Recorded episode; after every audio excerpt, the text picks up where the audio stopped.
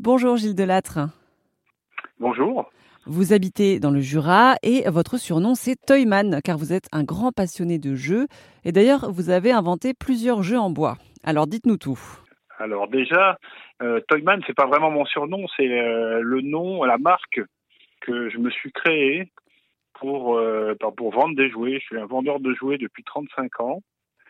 Et il y a une dizaine d'années, j'ai eu l'idée de, de, créer cette euh, marque euh, Toyman, le super-héros du jouet. Et je l'utilise surtout quand je fais des, des animations, parce que en plus de vendre des jouets, je fais des animations avec des jeux traditionnels. Où est-ce que vous vendez ces jouets d'ailleurs? En Suisse.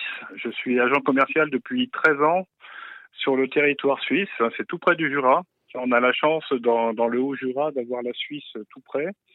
Et bah, c'est un joli secteur, donc euh, 8 millions d'habitants. Et je représente euh, une douzaine de marques en Suisse. Quel type de jeu vous vendez? Jeux traditionnels. Alors la, la base de mon métier, ce sont les jouets en bois du Jura. Hein, des, des, des, jeux classiques comme euh, toupie, yo-yo, bilboquet, croquet, quille, corde à sauter, tout ce qu'on sait euh, fabriquer dans le Jura.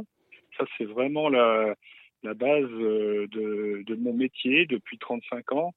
Et euh, la, marque, euh, l'entreprise que je représente en jurassienne en Suisse, c'est Tablette Ridella, qui est une petite entreprise qui fabrique des jeux en bois.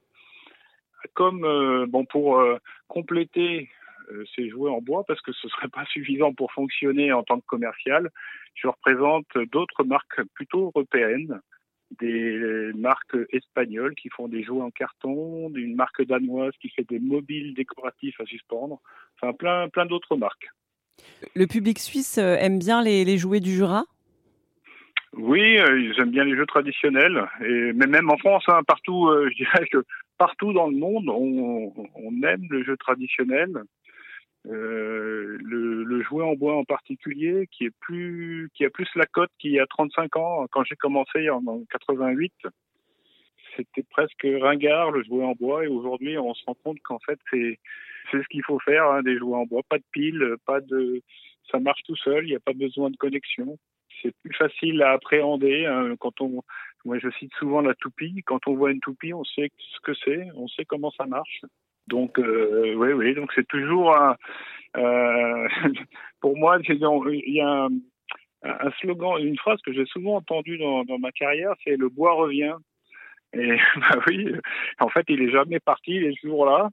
Et là, il est vraiment bien revenu. Hein, et on, je dirais que c'est presque pertinent de. C'est une bonne idée de, de, jouer avec des jouets en bois, d'offrir des, des jeux en bois à ses enfants, parce que ils, ils, pourront jouer facilement, simplement, et ils les garderont toute leur vie. Et, et pour euh, ces jouets euh, conçus dans le Jura, est-ce que vous pouvez euh, nous parler des endroits où est-ce qu'ils sont produits précisément? Dans le Jura, il y a, il y a peut-être deux ou trois marques qui sont connues du grand public, des noms comme Villac, comme Jeux Jura, comme Jeannot. Alors ça, ce sont les entreprises les plus importantes. Et puis sinon, il y a tout un tissu de petits fabricants, souvent des entreprises familiales où il y a 3 à 10 employés, qui sont euh, bah, des spécialistes, souvent des sous-traitants euh, des, plus grandes marques que je vous ai citées. L'histoire du jouet dans le Jura débute à l'abbaye de Saint-Claude. C'était un lieu de pèlerinage important au Moyen Âge et au XIIIe siècle, les moines voulaient créer des objets de culte comme des petits chapelets. Les paysans des fermes alentours ont alors repris ce savoir-faire et ont fabriqué dès le XIVe siècle des petits objets et des jouets pour les enfants des pèlerins.